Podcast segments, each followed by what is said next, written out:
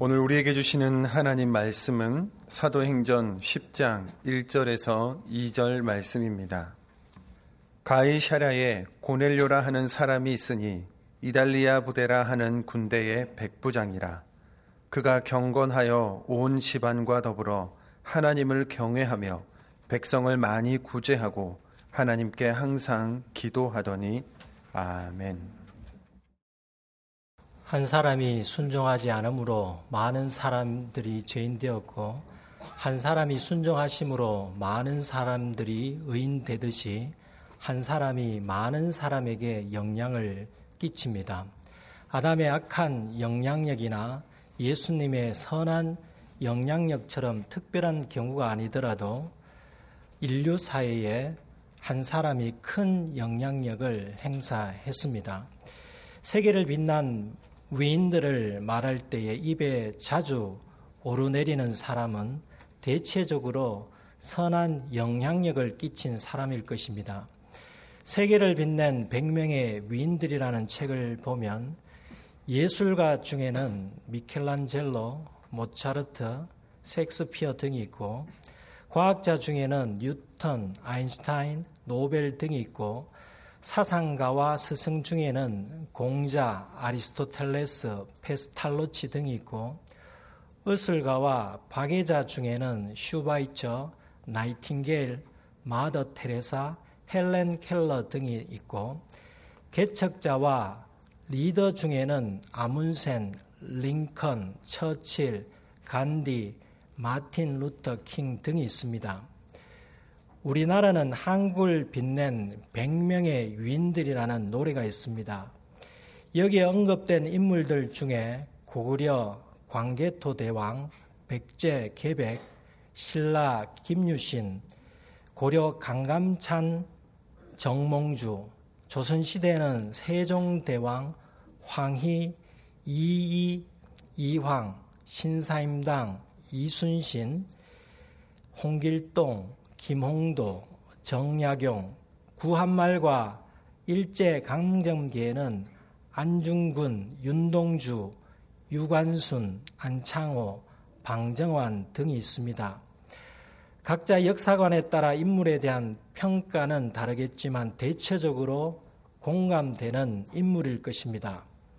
선한 영향력을 끼친 사람들과 달리 인류와 우리나라 역사에 악한 영향력을 끼친 사람들이 있습니다. 이들의 이름을 굳이 언급하지 않더라도 전쟁과 학살, 테러와 탄압, 질병과 굶주림에 많은 사람들이 희생되는데 주도했던 사람들을 말하라고 한다면 떠오르는 사람들이 있을 것입니다. 선한 영향력을 끼친 사람들을 생각하면 고마운 마음이 들고 악한 영향력을 끼친 사람들을 생각하면 분노가 침입니다. 과거 왕이 어떻게 정치를 하느냐에 따라 백성이 태평성대를 누리기도 하고 난세를 겪기도 하였습니다. 한 사람의 바른 사상으로 말미암아 많은 사람들이 평화를 누린다면 그 사람은 많은 사람들에게 행복을 주고 선한 영향력을 끼친 사람입니다. 한 사람의 바르지 못한 사상으로 말미암아 많은 사람들이 분쟁과 갈등을 겪는다면 그 사람은 많은 사람들에게 고통을 주고 악한 영향력을 끼친 사람입니다. 국가가 아니더라도 작은 단위의 사회에서도 한 사람이 그가 속한 일터와 공동체를 행복하게 만들 수 있습니다. 가정도 마찬가지입니다. 가정도 가족 한 사람으로 인해 행복한 가정, 평화의 가정이 꾸려질 수 있습니다. 조금 전 언급한 수십 명의 위인들만큼이나 행복한 가정을 위해 선한 영향력을 끼친 가족 중 한 사람은 그 가정의 역사에 기억되는 고마운 위인입니다. 뉴스에 일가족 사망 사건을 접하곤 합니다. 일가족이 집이나 차에서 아니면 외지에서 집단적 자살을 했다고 보도되지만 자살을 집단 합의로 보기란 어렵습니다. 가족 중 어린 자녀라면 더더욱 그렇습니다. 자녀에게는 선택권이 없었을 것입니다. 가족 중 한 사람이 주도해서 극단적 선택을 했을 가능성이 큽니다. 가정에 힘든 일이 있을 때 그것을 잘 이길 수 있도록 누군가가 이끌어 주었다면 극단적 선택을 하지 않았을 것입니다. 아무리 견디기 힘든 일을 직면하더라도 가족 중 한 사람이 바른 길을 인도한다면 그 가정은 다시 회복되고 행복하게 살아갈 수 있습니다. 이런 극단적인 경우가 아니더라도 가정에는 크고 작은 일들이 일어납니다. 고민이 없는 가정이 어디에 있겠습니까? 지금 가정에 고민이 무엇입니까? 남편은 아내에게, 아내는 남편에게, 부모는 자녀에게, 자녀는 부모에게, 형제, 자매에게 고민이 있습니다. 신앙, 건강, 물질, 중독 등에 관한 고민이 있습니다. 자녀의 공부와 진학과 진로와 결혼에 관한 고민이 있습니다.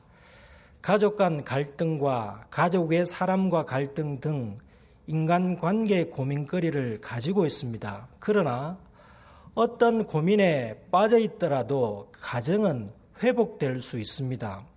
상처받은 가정, 무너진 가정이 나 한 사람으로 인해 회복되어 행복하게 살아갈 수 있습니다. 고민의 원인이나 환경이 변화되기를 바라기 전에 먼저 나의 생각이 변화되고 나의 행동이 변화되면 나로 인해 온 가족의 생각과 행동이 더불어 변화되어 환경은 당장 바뀌지 않더라도 가정에 평화와 행복이 찾아올 것입니다. 우리 집안의 극심한 고민은 쉽게 해결될 수 없어라고 생각하시는 분이 있을지 모르겠습니다. 어떤 고민이라도 가정의 회복은 가능합니다. 그 이유는 가정은 하나님께서 만드셨기 때문입니다. 하나님은 복된 가정이 세워지기를 원하십니다. 하나님께서 복된 가정이 되도록 길을 열어 주셨습니다. 이 길을 알면 가정은 회복되고 행복해집니다. 아름답고 행복한 가정으로 회복되도록 내가 먼저 변화되어 하나님의 길로 인도하는 안내자가 되시기 바랍니다. 오늘 본문에는 한 사람으로 인해 온 가족이 더불어 행복하게 된 가정이 나옵니다. 1절입니다. 가이샤라에 고넬료라 하는 사람이 있으니 이달리아 부대라 하는 군대의 백부장이라. 가이샤라는 황제의 칭호 가이사가 들어간 도시명이며 헤롯 대왕이 로마 황제를 위해 건설한 지중해 도시로서 예루살렘에서 북서쪽으로 약 100km 떨어진 곳에 위치해 있었습니다. 요바로부터는 북쪽으로 약 50km 떨어진 곳입니다. 요바는 당시 사도 베드로가 머물고 있었던 곳이고 오늘날 이스라엘의 국제 공항이 있는 테라비브의 옛 지명입니다. 고넬료는 이달리아 부대 백부장이었습니다. 구약 시대 유대인 백부장이 아니라는 점을 본문은 이달리아 부대라 하는 군대의 백부장으로 소개하고 있습니다. 이달리아는 우리가 잘 아는 유럽의 이탈리아입니다. 당시 로마 제국을 의미합니다. 로마 군대의 백부장은 로마 사람으로서 100명의 군사를 거느리는 장교입니다. 그러므로 고넬료는 당시 세계를 지배하던 로마 제국의 시민이자 이스라엘에 주둔한 군대 장교였지만 유대인의 입장에서는 이방인이었습니다. 그런데 이방인 고넬료는 로마 제국의 우수한 문화와 종교가 있었음에도 유대인들이 믿는 여호와 하나님을 섬겼습니다. 2절입니다. 그가 경건하여 온 지방과 더불어 하나님을 경외하며 백성을 많이 구제하고 하나님께 항상 기도하더니 고넬료는 경건한 사람이었습니다. 여기서 경건의 헬라어는 자를 뜻하는 부사와 경배하다와 섬기다를 뜻하는 동사의 합성어로서 잘 경배하고 섬기다는 뜻을 가지고 있습니다. 고넬료는 하나님을 잘 경배하며 섬기는 경건한 사람이었습니다. 2절만 읽어보면 그가 이스라엘을 지배하던 로마 사람이거나 무력 행사의 특권을 누릴 수 있었던 로마 군대의 장교라고는 상상하기 어려운 내용입니다. 고넬료가 어떻게 하나님을 잘 경배하며 섬기는 경건한 사람이 되었겠습니까? 고넬료가 유대인들이 사는 지역에서 군 복무를 할 때에 신실하게 하나님을 섬기는 유대인들을 보면서 자연스럽게 하나님을 알게 되었는지 아니면 다른 경로로 하나님을 알게 되었는지 아니면 이스라엘에 주둔하기 전에 이미 이탈리아 본향에서 하나님을 알게 되었는지를 알 수 없습니다. 성경이 알려주고 있지는 않지만 어떤 은혜의 계기로 인해 고넬료는 하나님을 잘 경배하며 섬기는 경건한 삶을 살아가고 있었기에 하나님께서 고넬료와 그 집안 사람들에게 또 다른 은혜를 주시고자 하였습니다. 그래서 본문 이후 전개된 내용은 하나님께서 고넬료가 주둔하고 있던 곳으로부터 약 50km 떨어진 요바에 잠시 머물고 있던 사도 베드로를 고넬료 집으로 가게 하시고 고넬료와 그 집안 사람들을 만나도록 해 주시고 베드로의 설교를 통해 고넬료와 그 집안 사람들이 예수 그리스도의 복음을 듣고 세례를 받고 성령님의 임재를 경험하도록 은총을 베풀어 주셨습니다. 당시 이방인을 배격하던 유대인들이 예수님을 믿고 주님의 도를 따르는 사람이 되고서도 여전히 이방인에 대한 거부감이 있었을 때에 하나님께서 주님을 따르는 사람들에게 고넬료와 그 집안 사람들이 받은 은혜의 사건을 알도록 하셨습니다. 하나님께서 이 사건이 도화선이 되게 하시어 이방인 전도에 불이 붙게 하셨습니다. 고넬료는 사도 베드로를 만나기 전에는 예수님의 보혈의 은혜와 성령님의 임재를 경험하지 못하였지만 하나님을 잘 경배하며 섬기는 경건한 삶을 살아가고 있었던 사람이었습니다. 고넬료를 보면 아무리 많은 신들을 있다고 믿는 시대에서도 여호와 하나님을 알만한 지식을 얻을 수 있는 은혜의 길은 항상 열려 있다는 것을 보게 됩니다. 사람이 하나님을 모른다고 말하는 것은 핑계에 지나지 않습니다. 고넬료는 로마 문명과 문화의 융성함 속에서도 그 가치관에 지배되어 살아가지 않고 오히려 유대인들의 유일신으로 알려진 하나님을 믿는 경건한 사람이 되었습니다. 당시 로마 군대의 백부장은 로마의 권력층에 비해 큰 권력과 부를 누리며 살아가지는 못했지만 자신의 업적에 따라 영웅으로 취급받기도 했습니다.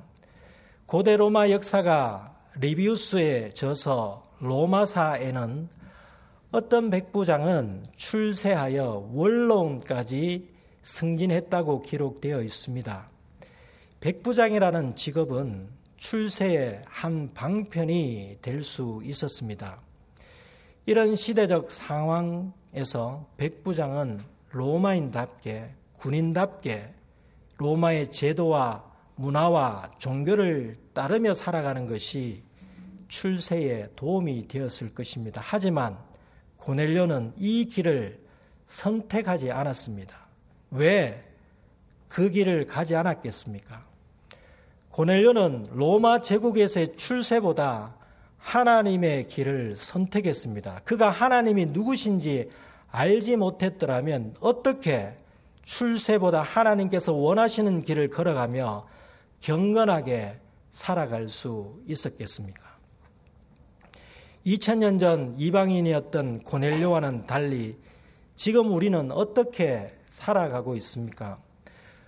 우주 만물과 사람을 창조하신 하나님, 죄에 빠져 허우적거리는 사람들을 수많은 방법을 동원해서 구원하고자 하셨고, 죄인들이 거부하자 자신의 독생자 예수 그리스도를 죽게 하시기까지 은혜를 베푸셨던 자비의 하나님, 그리고 십자가의 피를 흘리시고 죽으신 후 부활하신 예수님의 은혜를 경험했던 우리가 주님의 뜻을 외면하고 세상의 학문과 사상과 문화의 시선을 돌려 거기에 빠져 있지는 않습니까? 그렇다면 경건한 사람 고넬료를 생각하십시다. 로마 사람, 로마 군대의 백부장은 당시 그리스 로마의 신들을 모르지 않았을 것입니다. 사도행전 14장을 보면 사도 바울과 바나바가 오늘날 터키 중부 도시 콘야인 이고니온에서 남쪽으로 약 30km 떨어진 루스드라 지역에서 나면서 걷지 못한 사람에게 주님의 도를 전하고 그를 고쳐 주었을 때 루스드라 사람들이 바울과 바나바를 당시 신들의 왕으로 알려진 제우스와 그의 아들 헤르메스라고 불렀고 심지어 제우스 신당 제사장은 소와 화환들을 가지고 사도 바울과 바나바에게 가서 제사를 드리려고 한 사건이 나옵니다. 이 사건만 보더라도 로마의 영향 아래에 있던 사람들의 그리스 로마 신들에 대한 보편적 열정을 알 수 있습니다. 이런 시대적 흐름 속에 고넬료는 하나님을 섬겼습니다. 당시 많은 사람들이 섬겼던 소위 최상의 신들을 섬기지 않고 이스라엘의 지역신 정도로 여겨졌던 하나님을 섬겼던 이유가 부와 출세를 위함이었겠습니까? 고넬료는 출세하지 못하더라도 하나님을 섬겼습니다. 고넬료는 출세보다 더 귀중한 것을 깨달았습니다. 하나님을 잘 경배하고 섬기는 것이 인생 최고의 행복이라는 것을 깨달았습니다. 그런데 자신만 하나님을 잘 경배하고 섬기지 않았습니다. 2절을 다시 읽어보겠습니다. 그가 경건하여 온 집안과 더불어 하나님을 경외하며 백성을 많이 구제하고 하나님께 항상 기도하더니 온 집안은 고넬료의 가족을 뜻합니다. 그리고 고넬료와 같이 살고 있는 하인들을 포함하고 있습니다. 고넬료 한 사람이 하나님을 잘 경배하고 섬기는 경건의 삶이 확장되어 온 집안과 더불어 하나님을 잘 경배하고 섬기게 된 것입니다.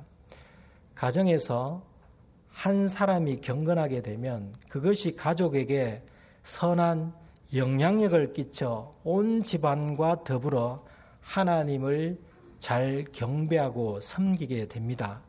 결국 경건한 가정, 믿음의 가정, 행복과 평화의 가정이 됩니다. 그리스도 예수 안에서 함께 지어져 가는 것이 이런 것이지 않겠습니까?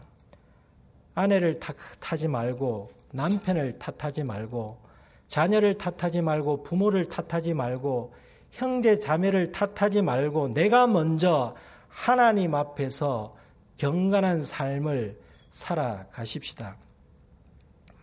그렇다면 경건은 어떻게 삶으로 나타나겠습니까? 2절 말씀에서 고넬료의 신앙 상태를 경건하다, 하나님을 경외하다, 백성을 많이 구제하다, 항상 기도하다로 표현하고 있습니다. 이 네 가지는 상관관계가 있습니다. 다 같이 잘해야 할 신앙 덕목입니다. 하나님을 잘 경배하고 섬기는 경건한 사람은 하나님을 경외, 즉 하나님을 두려워할 줄 알고 공경할 줄 압니다.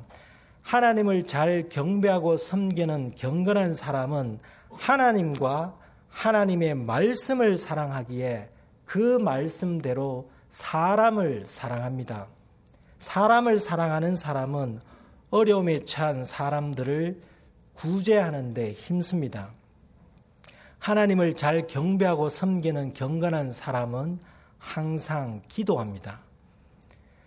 온 집안과 더불어 하나님을 경외한다면 가족이 비성경적인 가치관에 의해 혼란스러워 할 때에 하나님의 말씀을 상기시켜 주므로 온 집안이 더불어 바른 길을 가도록 해야 합니다.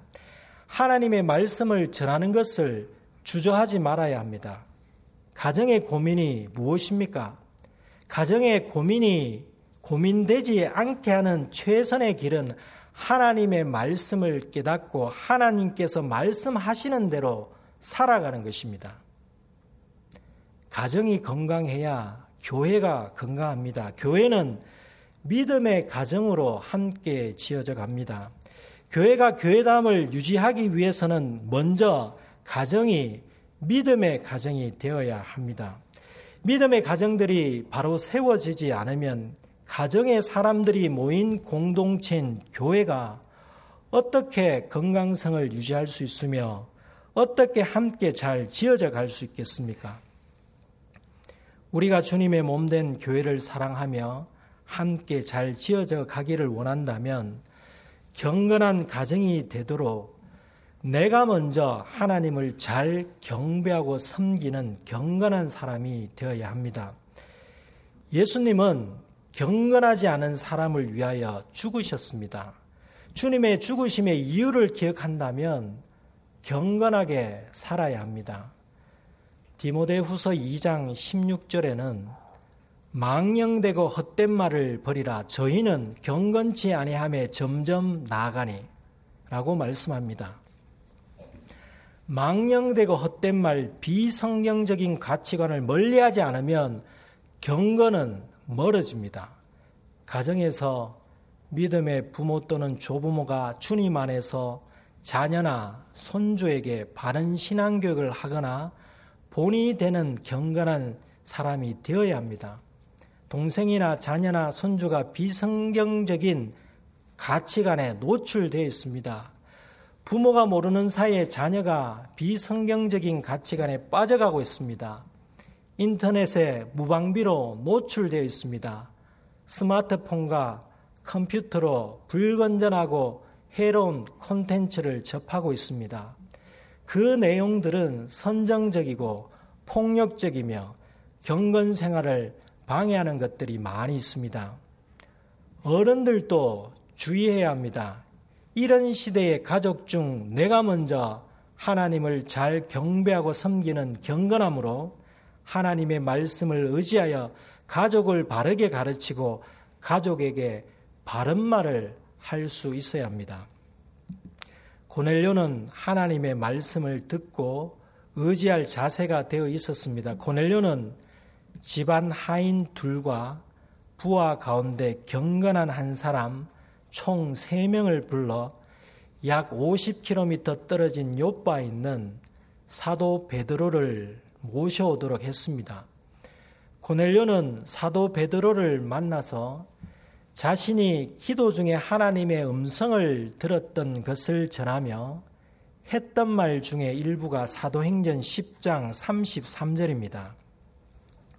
내가 곧 당신에게 사람을 보내었는데 오셨으니 잘하였나이다. 이제 우리는 주님께서 당신에게 명하신 모든 것을 듣고자 하여 다 하나님 앞에 있나이다. 고넬료는 주님께서 사도 베드로에게 명하신 모든 것, 즉 하나님의 말씀을 듣고자 했습니다. 단순히 듣기만 하겠다는 의미는 아니지 않습니까? 하나님의 말씀을 듣고 하나님의 말씀대로 살겠다는 의지를 보여주었습니다. 고넬료는 사도 베드로의 입을 통해서 주님의 말씀을 듣겠다고 말했지만 실제는 사도 베드로의 입술을 도구 삼아 하시는 하나님의 말씀을 듣겠다는 것이었습니다. 그래서 고넬료는 다 하나님 앞에 있나이다 라고 말했습니다. 하나님의 말씀을 들을 때에 하나님 앞에 있다는 고넬료의 고백을 통해서 그가 얼마나 경건한 사람인가를 알 수 있습니다. 고넬료가 요한복음 1장 1절에 말씀은 곧 하나님이시니라를 읽었겠습니까? 요한복음이 기록된 것은 사도행전 기록 시기보다 더 늦습니다. 그리고 고넬료가 사도 베드로를 만나기 전에 다른 사도나 예수님의 제자들을 만났을 리가 없습니다. 고넬료는 어떻게 어느 누구를 통해서인지는 알 수는 없지만 구약 성경의 하나님의 말씀을 듣고 하나님을 알고 있었기에 가능한 고백입니다. 하나님의 말씀을 들을 때 하나님 앞에 있나이다 라고 고백하는 사람이라면 어찌 하나님의 말씀을 소홀히 할 수 있겠으며 경건하지 않을 수 있겠습니까? 고넬료의 고백 중에 주목할 만한 표현은 우리는 그리고 다입니다. 다 하나님 앞에 있나이다. 고넬료는 혼자 하나님의 말씀을 듣지 않았습니다. 다입니다. 온 지방과 더불어 하나님의 말씀을 들었습니다. 가정에 하나님의 말씀이 임하고 그 말씀대로 살아갈 때 가정이 회복되고 하나님의 복을 누리는 믿음의 가정이 될 수 있습니다. 내가 먼저 매일 하나님의 말씀을 읽고 듣고 지키고 행하는 경건의 본이 되고 자녀들과 손주들과 가족들과 더불어 하나님의 말씀을 읽고 듣고 지키고 행하는 경건한 가정이 되어야 하겠습니다. 주일 예배 시간에만 성경을 읽고 듣는데 그치지 않아야 합니다. 교회에서 수요 성경 공부와 구역 성경 공부를 통해서 하나님의 말씀을 깊이 있게 묵상하고 공부해야 합니다. 주일 설교 말씀뿐만 아니라 성경 공부를 통해 그리고 매일 읽는 성경 말씀을 통해 살아야 경건한 사람이 될 수 있습니다. 저는 개인적으로 수요 성경 공부 시간이 좋습니다. 정한조 목사님이 힘들게 준비한 교환과 가르침을 그저 앉아서 듣고 은혜 받기에 죄송한 마음이 듭니다.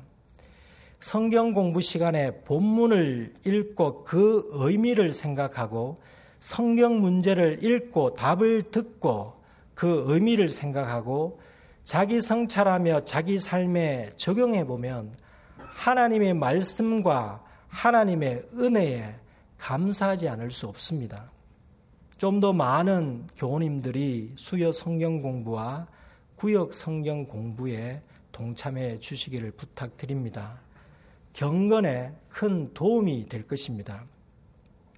주일 예배를 경건하게 드려야 한다는 것 다 알고 있습니다. 오늘 주보 삽지로 예배 캠페인 유인물이 삽지되어 있습니다.